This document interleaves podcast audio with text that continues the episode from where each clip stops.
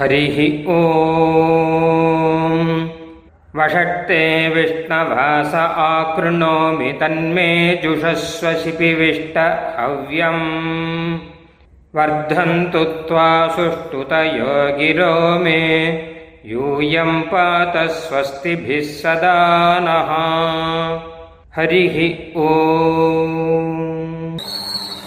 नमो गुरुभ्यः।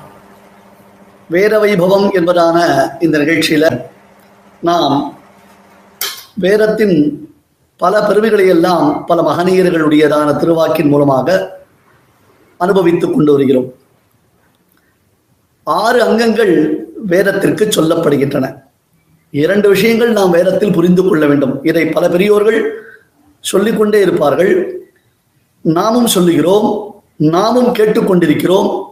எதற்காக என்றால் சொல்ல சொல்ல கேட்க கேட்க அப்பொழுது தான் வேதத்தின் பெருமை நமக்கு மனதில் பதியும். நம்மாழ்வாருடைய பெருமையை அருளி செய்யும் பொழுது மதுரகவி ஆழ்வார் என்ன சாதிக்கிறார்? மிக்க வேதியர் வேதத்தின் உட்பொருள் நிற்கப்பாடு என் நெஞ்சுள் நிறுத்தினான் என்று சாதிக்கிறார். இல்லையா? ஆகையாலே அனந்தாவை வேதாகா எல்லையற்றவை வேதங்கள் வேதத்திற்கு கணக்கு என்பது கிடையாது. இவ்வளவுதான் என்பதாக நாம் வேதத்தை எல்லையிட்டு சொல்ல முடியாது. ஒரு வேடிக்கை பாருங்களேன். வேதத்தினாலே நிரூபிக்கப்படக்கூடிய அதாவது வேதத்தினாலே நன்கு காண்பிக்கப்படக்கூடிய பரம்பொருளுக்கும் எல்லை இல்லை. அந்த பரம்பொருளின் பெருமைக்கும் எல்லை இல்லை. அந்த பரம்பொருளை நமக்கு உணர்த்தக்கூடிய வேத வாங்மயத்திற்கும் எல்லை இல்லை.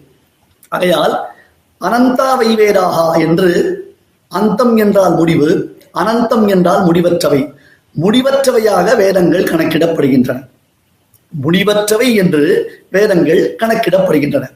அதே போன்று வேதத்தை அத்தியனம் செய்தால் மட்டும் போராது சிக்ஷா வியாக்கரணம் சந்தஸ் நிருப்தம் ஜோதிஷம் கல்பம் என்பதாக ஆறு அங்கங்கள் வேத வேதத்திற்கு சொல்லப்பட்டிருக்கின்றன. அதனால்தான் சாங்க வேதாத்தியனம் செய்தவர்கள் என்று பெரியோர்களை நாம் கொண்டாடுகிறோம். சாங்க வேதாத்தியனம் என்றால் என்ன? இந்த ஆறு அங்கங்களுடன் கூடியதாக வேதத்தை பூரணமாக அத்தியனம் செய்தவர்களுக்கு ஒரு பெருமை என்பது சொல்லப்படுகிறது. சரி. இப்பொழுது வேதத்தின் சிரோபாகம் என்பதை நாம் பார்க்க போகிறோம். உபனிஷத் பாகம் என்று அதற்கு பெயர். ஆரண்யகம் உபனிஷத் ஸ்ருதி சிரஸ் என்றெல்லாம் இதற்கு பலவிதமான பெயர்கள் உண்டு. எல்லாம் ஒரே அர்த்தத்தை குறிப்பிடக்கூடியதுதான். ஆனால் பெயர்கள் பல பல. வேதத்துடைய அந்தம் என்று சொல்லுவார்கள். அதற்கு முன்பாக ஒரு சிறு இன்ட்ரோடக்ஷன் வேதாந்தம் என்றால் என்ன? வேதத்தின் முடிவு. வேதத்தின் முடிவு. சுவாமி இப்பொழுது தானே வேதத்திற்கு முடிவே இல்லை என்று சொன்னீர்கள். ஆனால் உடனடியாக வேதத்தின் முடிவு வேதாந்தம். அதுதான் உபனிஷத் என்று சொல்லுகிறீர்களே. முன்னுக்கு பின்முரணாகத்தான் நாங்கள் பார்க்கிறோம் என்று நினைக்கலாம். உண்மையில் அப்படி அர்த்தம் இல்லை வேத ராசி என்று சொல்லுகிறோம் அல்லவா வேத கூட்டம். இப்பொழுது ரிக்வேதம் யஜுர்வேதம் சாமவேதம் அதர்வண வேதம் என்று நான்கு வேதங்களை நாம் அத்தியனம் செய்து கொண்டு வருகிறோம். இந்த நான்கு வேதங்களுக்குள்ளே எத்தனையோ சாக்கைகள் சாக்கைகள் என்றால் என்ன அர்த்தம்? பிரான்சஸ் கிளைகள் என்பதாக பொருள்.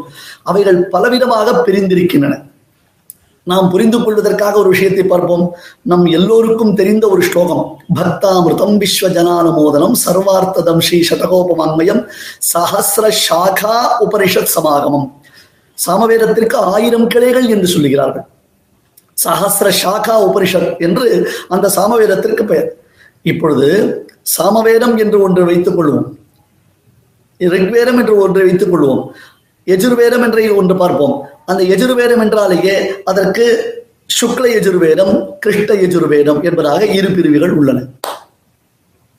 சுக்ல எஜுர்வேதம் என்பது ஒரு பிரிவு கிருஷ்ண எஜுர்வேதம் என்பது ஒரு பிரிவு.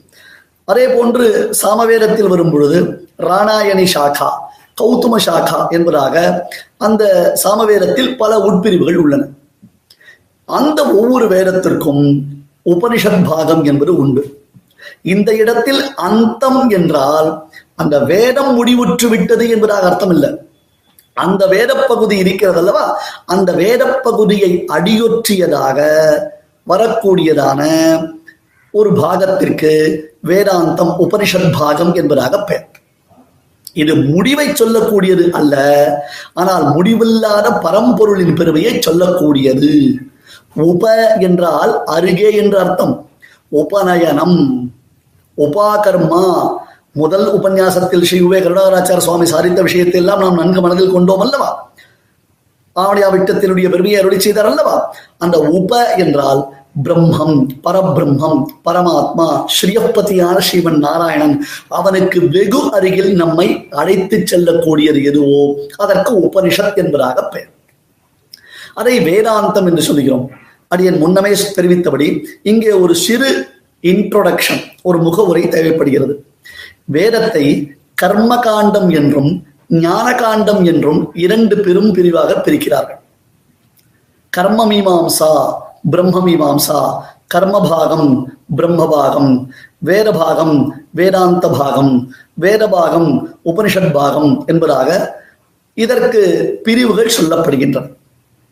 இந்த பிரிவுகள் ஒன்று கர்மங்களை பற்றி சொல்லுகிறது. கர்மாக்கள் என்றால் என்ன? யாகம் யஜ்யம் தானம் தவம் இவை எல்லாமே நல்ல காரியங்கள் தான் ஏனென்றால் வேதம் என்பது நமக்கு நன்மையை தவிர்த்து வேறு எதையும் சொல்லவே சொல்லாது.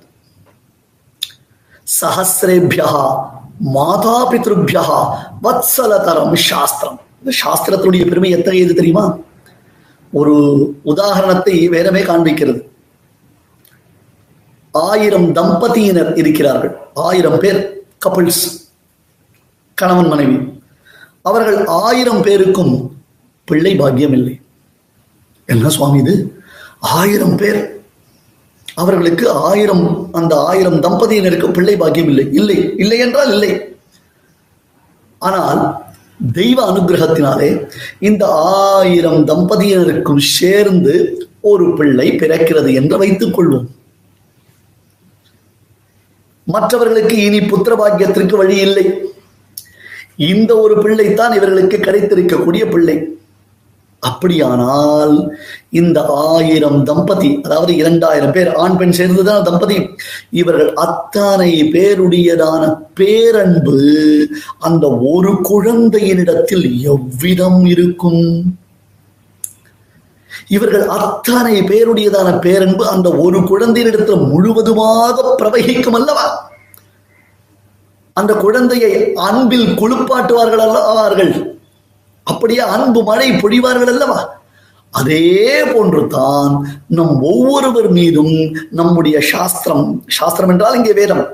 அதை அடிப்படையாக கொண்டுதான் மீதி எல்லாம் மற்ற எல்லாம். ஆகையால் ஆயிரம் தாய் தந்தையருக்கு இருக்கக்கூடிய அன்பின் மிகுதியை காட்டிலும் நம்மீது அதிகமான அன்பு செலுத்தக்கூடியது சாஸ்திரம். நம் ஒவ்வொருத்தரையும் சாஸ்திரம் அப்படித்தான் பார்க்கிறது. ஆகையாலே நம்மை தவறான வழியில் இட்டு செல்லவே செல்லாது வேதம். வேதத்தை நம்பினவர்கள் ஒருபொழுதும் வீணாக போனதாக சரித்திரமே இல்லை. ஆகையால் உனக்கு என்ன பலன் வேணும்? நீ என்ன விரும்புகிறாய்? உனக்கு என்ன விருப்பம்? அதை நிறைவேற்றிக் கொள்வதற்கு நான் ஒரு உபாயத்தை சொல்கிறேன் பார் என்பதாக வேதம் என்ன சொல்லுகிறது? உனக்கு சொர்க்க பலன் வேண்டுமா? சரி ஒரு யாகத்தை செய். உனக்கு குழந்தை பாக்கியம் இல்லையா? சரி ஒரு யாகத்தை செய்வாயாக சுவாமி மழையே இல்லை சுவாமி.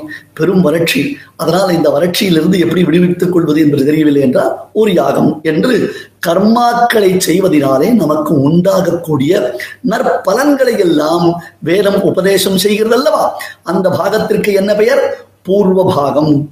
கர்ம பாகம். காண்டம் அல்லது பாகம் என்று சொல்லலாம். காண்டம் என்றாலும் பாகம் என்றாலும் ஒரே அர்த்தம்தான். அப்படி கர்ம பாகம் பூர்வ பாகம் என்று வேதமானது அந்த பாகத்தில் விளங்குகிறது. சரி இதையெல்லாம் அனுபவிக்கிறோம். ஆனால் இந்த அனுபவம் எவ்வளவு காலம் நமக்கு நீடித்து நிற்கும்? மழை பொய் மழை பொய்த்தது யாகம் செய்தோம். மழை பொழிந்தது ஆகா வெள்ளம் வந்து நமக்கு பெரும் கேட்டை விளைவிக்கிறது என்று நினைக்கிறோம். எதையுமே ஒரு அளவிற்கு மேலே நம்மால் அனுபவிக்க முடியவில்லை. புத்திரபோத்திராதிகள் இல்லை என்று நினைக்கிறோம். அவர்கள் பிறந்தார்களேயானால் அவர்களை வளர்ப்பதற்கு அவர்களை ஆளாக்குவதற்கு அவர்களுக்கு ஒரு குடும்ப வாழ்க்கை அமைவதற்கு நாம் மிகுந்த பாடுபடுகிறோம். இப்படி நம்முடைய வாழ்க்கை ஒரு விதமாகத்தான் சென்று கொண்டிருக்கிறது. அப்பொழுது ஒருவனுக்கு சற்றே வைராக்கியம் தலை தூக்குகிறது. என்ன சுவாமி இது? இவ்வளவு இருந்தும் என்னால் ஒரு நிம்மதியான ஒரு செயல்பாட்டை செய்ய முடியவில்லையே. நான் நிம்மதியாக இருப்பதற்கு என்ன வழி என்று யோசிக்கிறானே. அந்த சமயத்தில் வேதம் சொல்லுகிறது பிரம்மத்தை குறித்து சிந்தனை செய். பரபிரம்மத்தினுடைய அபரிமிதமான திரு கல்யாண குணங்களை தியானம் செய்.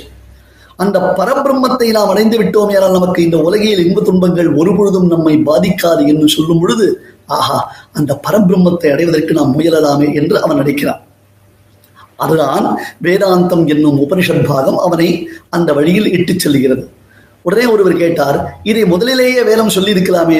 எதற்காக கேவலமான சில பலன்களை எல்லாம் எனக்கு கொடுத்து அழியக்கூடிய பலன்கள் என்பதாக அதை கொடுத்து பின்னர் என்னை பிரம்மத்தை குறித்து தியானம் செய்ய தூண்டுகிறது வேதம் என்றால் முதலில் நமக்கு வேதத்தில் நம்பிக்கை வர வேண்டாமா? வேதத்தில் சொன்னபடி நாம் நடந்தோமே நமக்கு நற்பலன்கள் உண்டாகும் என்பதை நாம் உணர வேண்டாமா? அதற்காக வேதம் சில பல பலன்களை சொன்னது பிறகு உபனிஷத் என்னும் பெரிய விஷயத்தை குறித்து நம்மிடத்திலே அது விவாதிக்க தொடங்குகிறது. அந்த விவாதம் பிரம்மானந்தம் ஆனந்தத்தின் பரமானந்தம் அத்தகைய உபனிஷத்தின் உள்ளர்த்தங்களை எல்லாம் பார்க்கும் பொழுது உணர்வு பூர்வமானது ஒரு பேரின்பம் நமக்கு உண்டாகும். அது குறித்து தான் நாம் இந்த தொடரில் தொடர்ந்து பார்க்க போகிறோம். ஹரிஹி ஓம். பிரம்ம பிரவாதிஷ்ம தன்னோ மாகாசீத். ஓம். சாந்தி சாந்தி சாந்தி. சக்திः ஹரிஹி ஓ நாங்கள் வேதத்தை ஓதுகிறோம். வேதம் எங்களை கைவிடாமல் காப்பாற்றட்டும். ஸ்ரீமதே ராமானுஜாய நமகா